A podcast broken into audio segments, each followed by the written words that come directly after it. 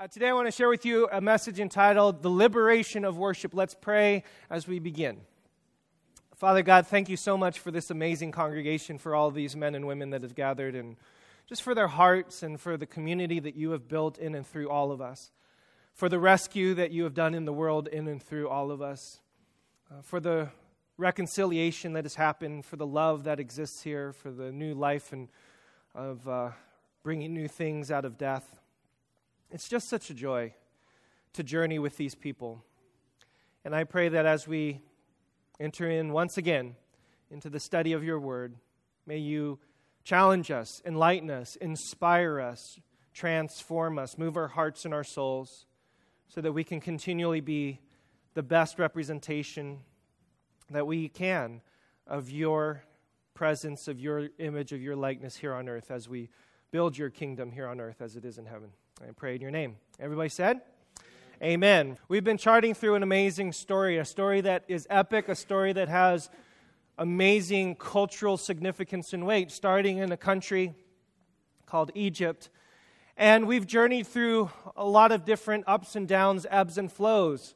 It started with the story of some midwives who involved themselves in civil disobedience, not necessarily obeying fully the command of the king in order to save one child, in order to save many ch- children.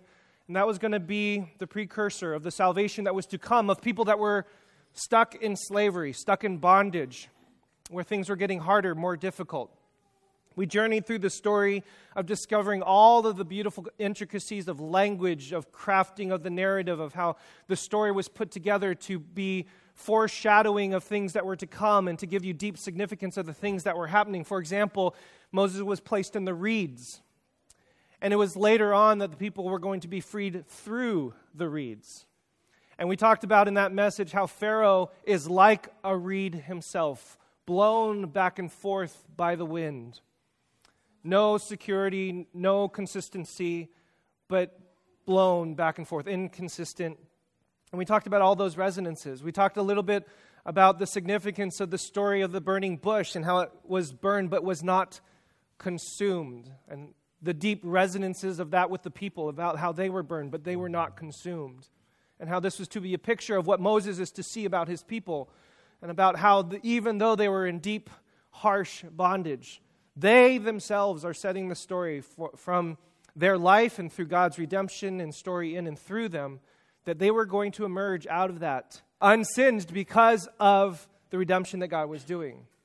talked a little bit about God's revelation through this bush and how he revealed himself through not just a theological declaration, but through a personal commitment and relationship as somebody who speaks face to face.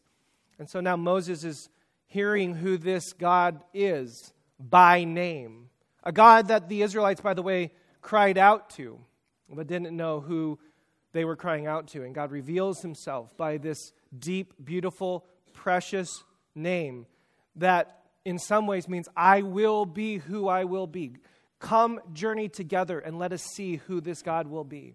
And we're going to journey, yes, even through plagues, even through more challenges, and even when things look like they're going to get more difficult and more challenging, redemption is coming. They are the birth pains of birthing something brand new out of your life. And we struggled a little bit about this hardness of heart, and we discussed how God wasn't necessarily hardening Pharaoh's heart, but it was the presence of God that made Pharaoh's heart even more strong and even more resolved in his determination. And so we talked about the play of that language there, and we wrestled with what that could mean and how that could live in all of us for us becoming more and more entrenched in our attitudes, more and more entrenched in our perspectives as events and activities and environments surround us.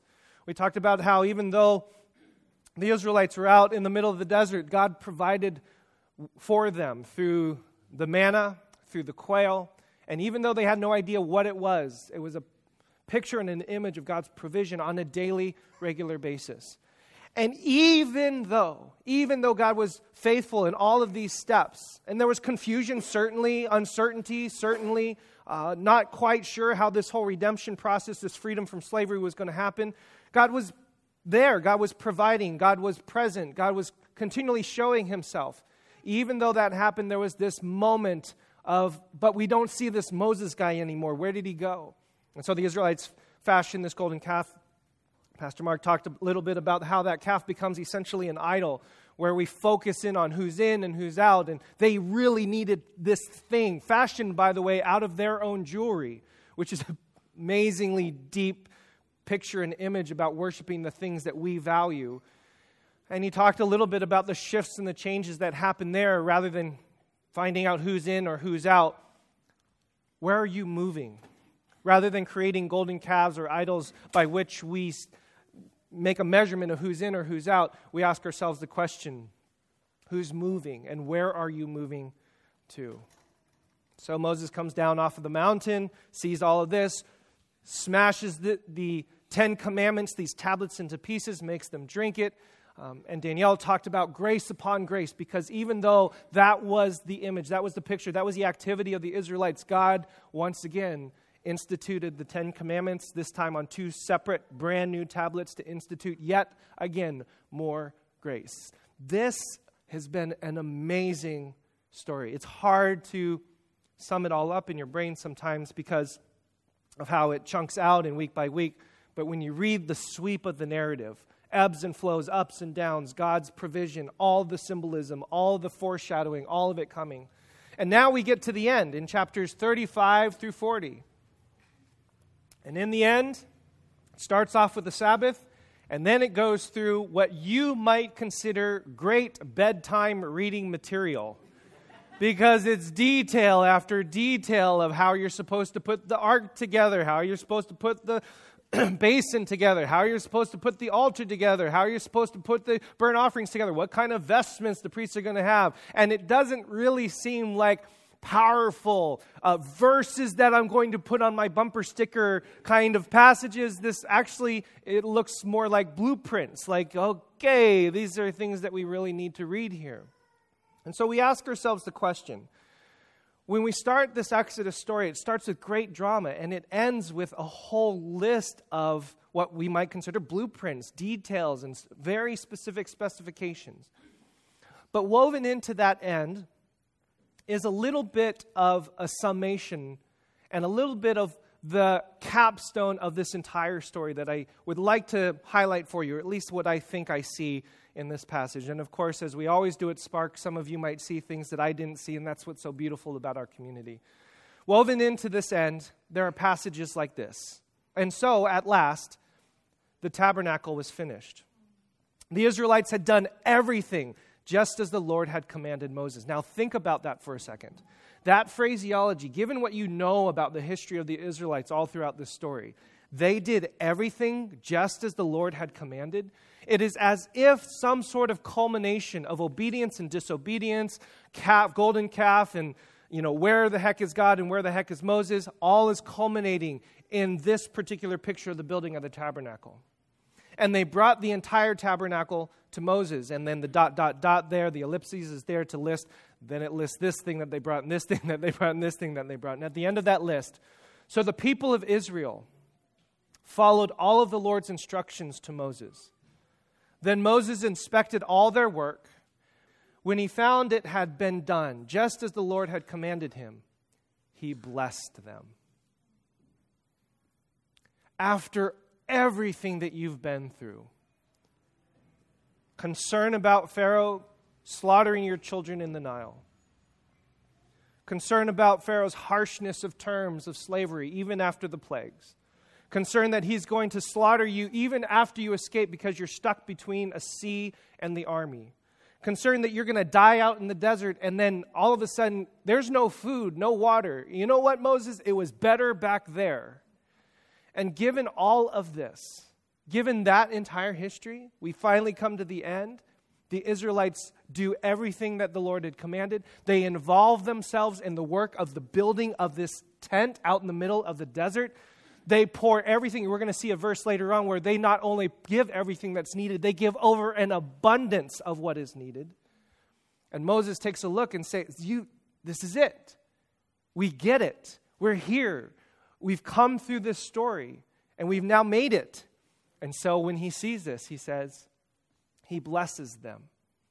It's as if the end of this passage, the end of this grand narrative of Exodus, is starting to bring to light the aha moment or the awakening of this entire story.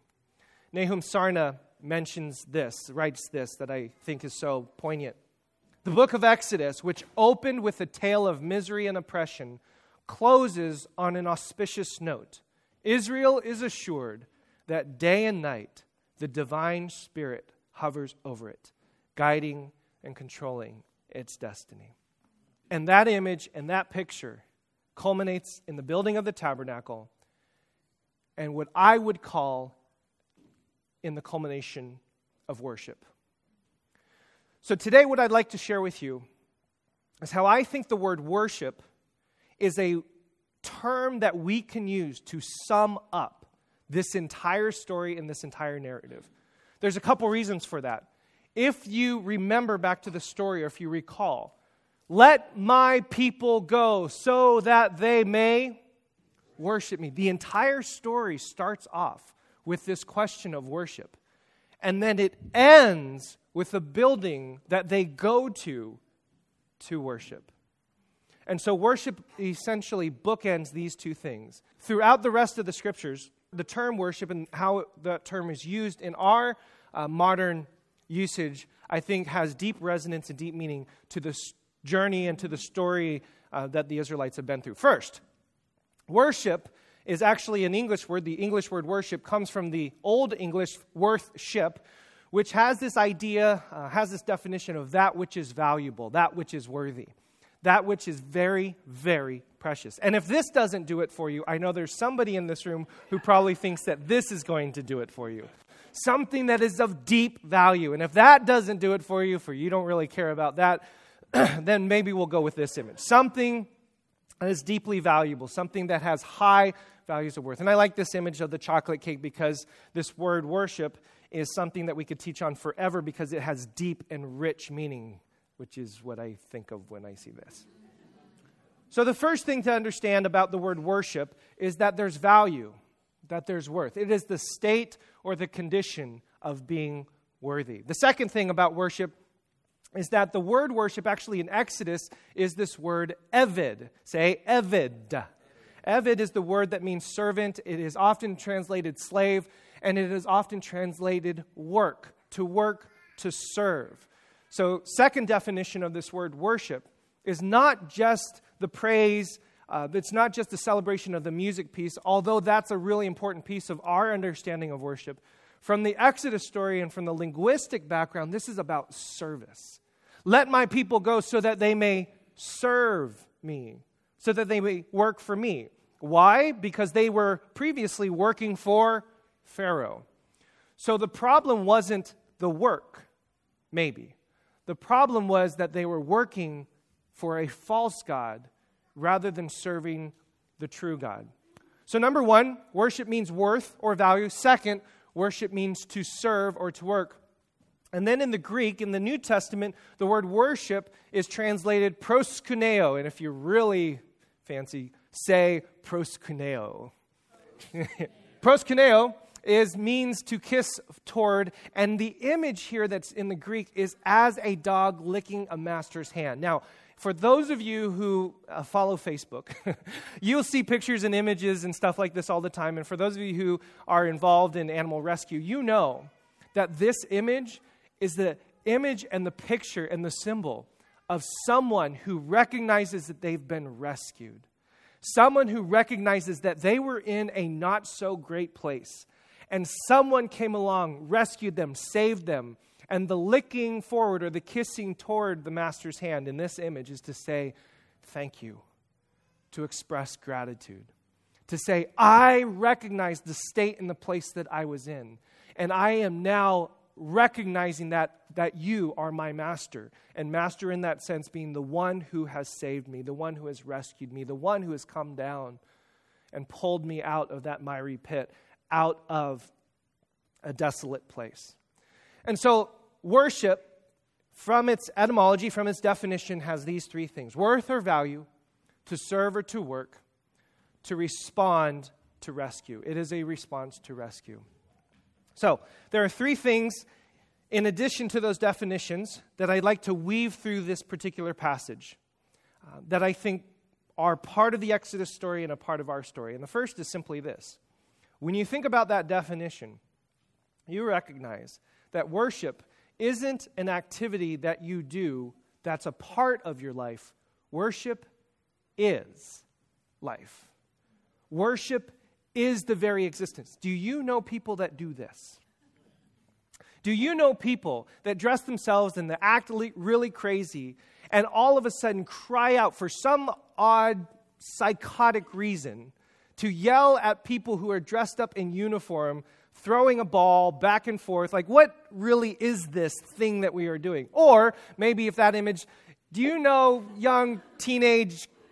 Uh, I work at a school, I hear this all the time, and it's like, oh my God, ah!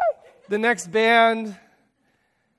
This is something that wells up within every single one of us. At one particular point, we start to see and recognize that there are things in this world that we greatly value.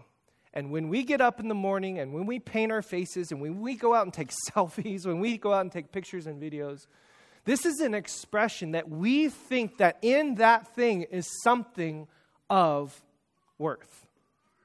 When you get up and you go to work, you recognize that in that thing there is something of worth. When you get up in the morning, when you decide to take a vacation, you recognize that there is something of value, something of worth in that thing. In other words, everything that you do, every decision that you make, every breath that you breathe, as an expression of worth and value, is an expression of worship.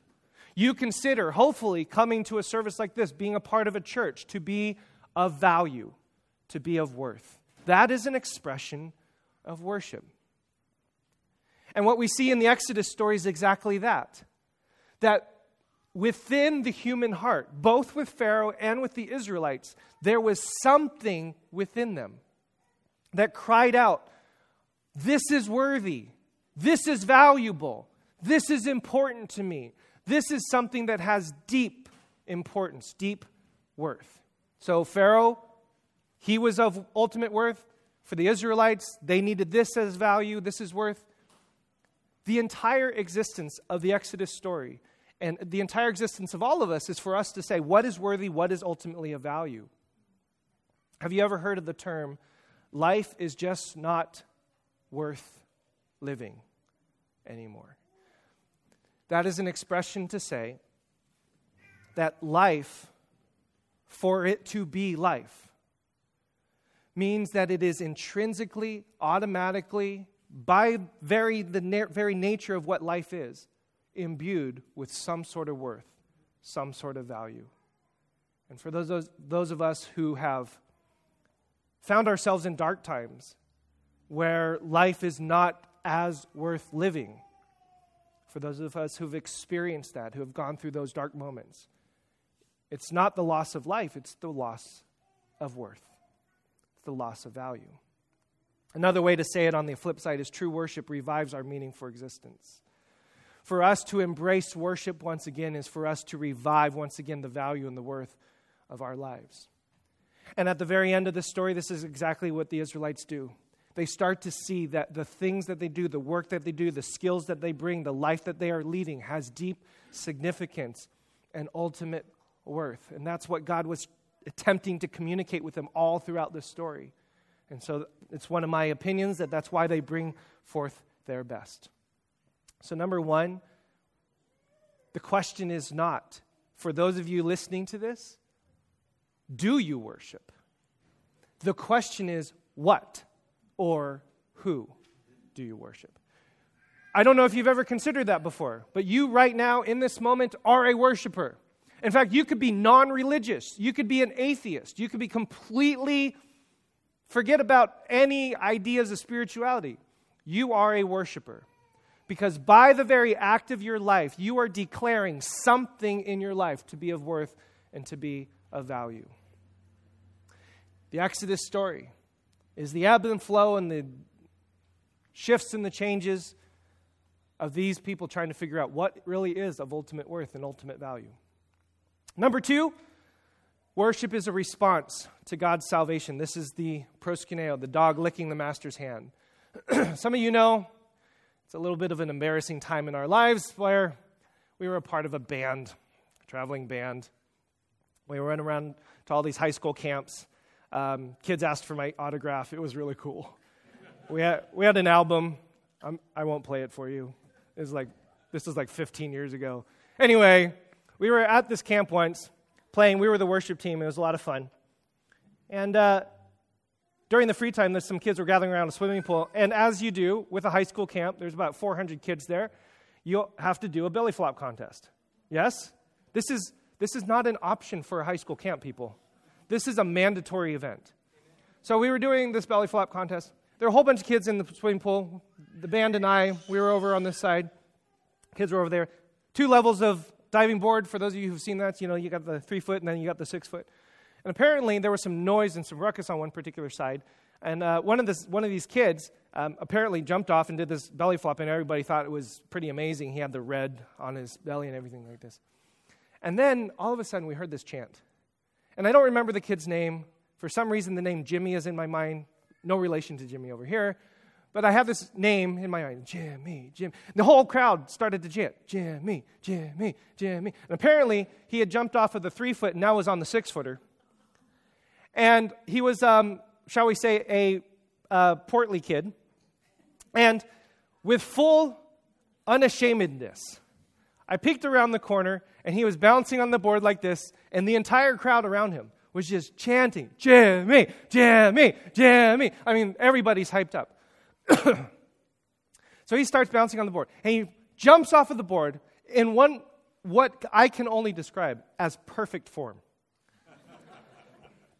spread eagle, hands wide, legs out, everything exposed to the elements, and lands on the water in the exact per.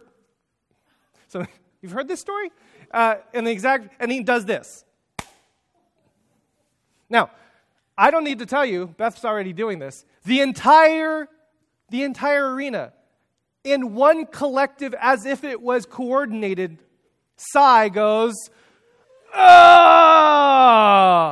Now, what's fascinating about that is that nobody, nobody had to tell these people how to respond. It was the most natural response to seeing this kid make a fool of himself for our joy and entertainment and to suffer the pain and the consequences of his amazing skills. There were some in that pool arena who did not see, who didn't have clear view, didn't hear it right away, but they heard the collective groan afterwards. What did they do after they heard everything? What was that? They didn't groan. They didn't have the visceral response. They just wanted to see. And that to me might be a nice image and a picture of exactly what this idea of worship is. These Israelites had just seen God do amazing things. They had just come through something. They had witnessed with their own eyes. And to then build a tabernacle, to then worship, is not something that they had to do. To worship is to invoke the most natural response of seeing this God work, perform miracles, to be loving, to be gracious, to bring rescue. I've been a worship leader for years. Some of you know this. And one of the things that I've attempted to teach in my classes and with congregations, it is never, ever my job as the worship leader to get you to worship. Hopefully, your worship, your declaration of God's value and God's worth and what He has done comes not from what the worship leader is doing, but comes from your full view of what God has done in your life. This isn't something that I have to contrive. This isn't something that we have to manipulate. Worship is the most natural response to seeing God at work in your life. When you see God working, when you see these miracles, when you see this, it is the most natural thing that comes and wells about. And if for those of you who may not understand this whole worship thing, may not understand why people get excited, may not understand why it's uh, such a big deal to praise God and to do participate in that discipline. It's not that there's something wrong with you. Maybe we just haven't fully seen what God has done. And so, for the Israelites, for them at the very end of this story to come forth and to be fully engaged in the building of this tabernacle, to be fully engaged with celebrating who God is, to be fully engaged with all of these commands, maybe by that time they had come to fully see this God really was covering us, protecting us, guiding us. So, number one, worship is life. It's what we all do. It's what the Israelites do. It's what Pharaoh did. Everybody's doing it. Number two, at the very end of the story, it's the most natural response to seeing God at work. And number three, and this is going to be the probably the, one of the most challenging ones. To truly worship, to see value and to see worth in who God is and in your life and how God has uh, instilled within your life this value and this worth is an extremely powerful act of spiritual warfare.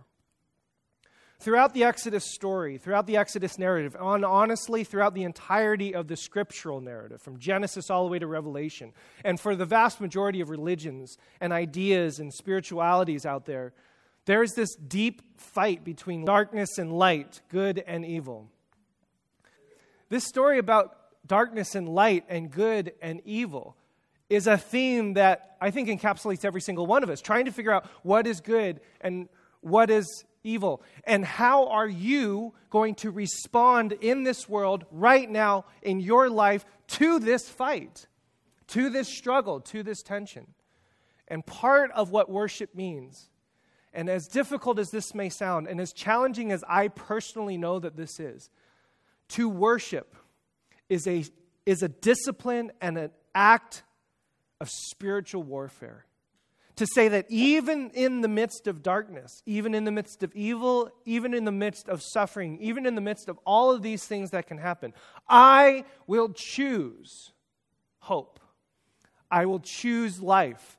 I will choose to see that there is something of worth and value in this thing, in my life, in the people around me, in this situation, in this circumstance. I choose to grasp hold and to see that value. What's the alternative?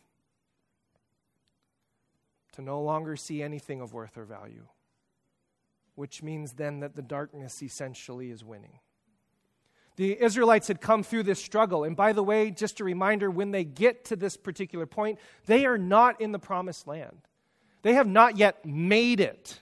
They are still in transition. They're still living in temporary tents. They're still not at the place where they have a sense and a feeling of God's call and destination of where they want to be. And yet, they come forward and they bring forth all of their contributions. This is, this is the thing that I love. So Moses gave the command, and the message was sent throughout the com- camp men and women, don't prepare any more gifts for the sanctuary. We have enough.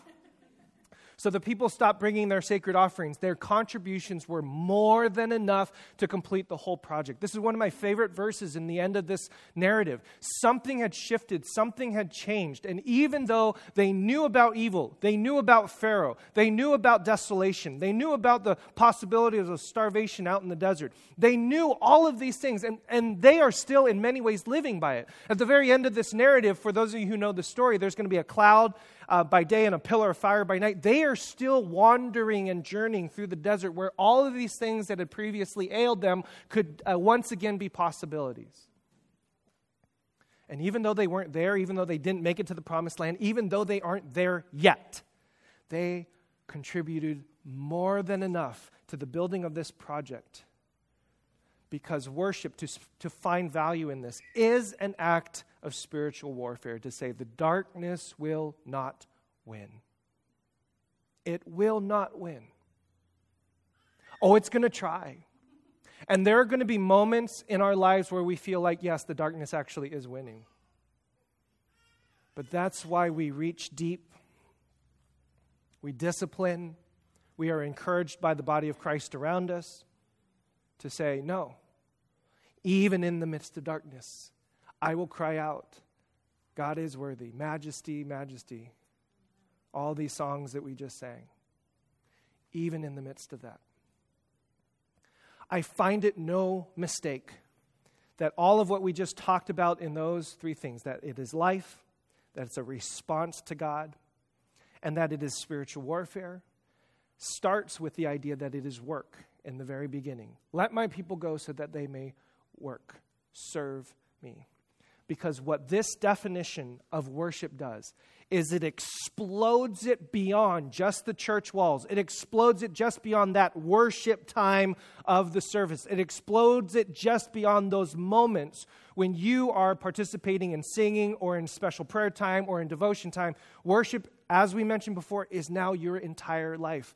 It is everything that you put your hands and feet to. It is everything that you put your mind to. It is everything that you involve yourself in that is serving, that is working in this world. Um, I see a little bit of a hint in that in these verses because Moses um, and the craftsmen are asking for skilled people, people who have expertise, people who excel in these kinds of things.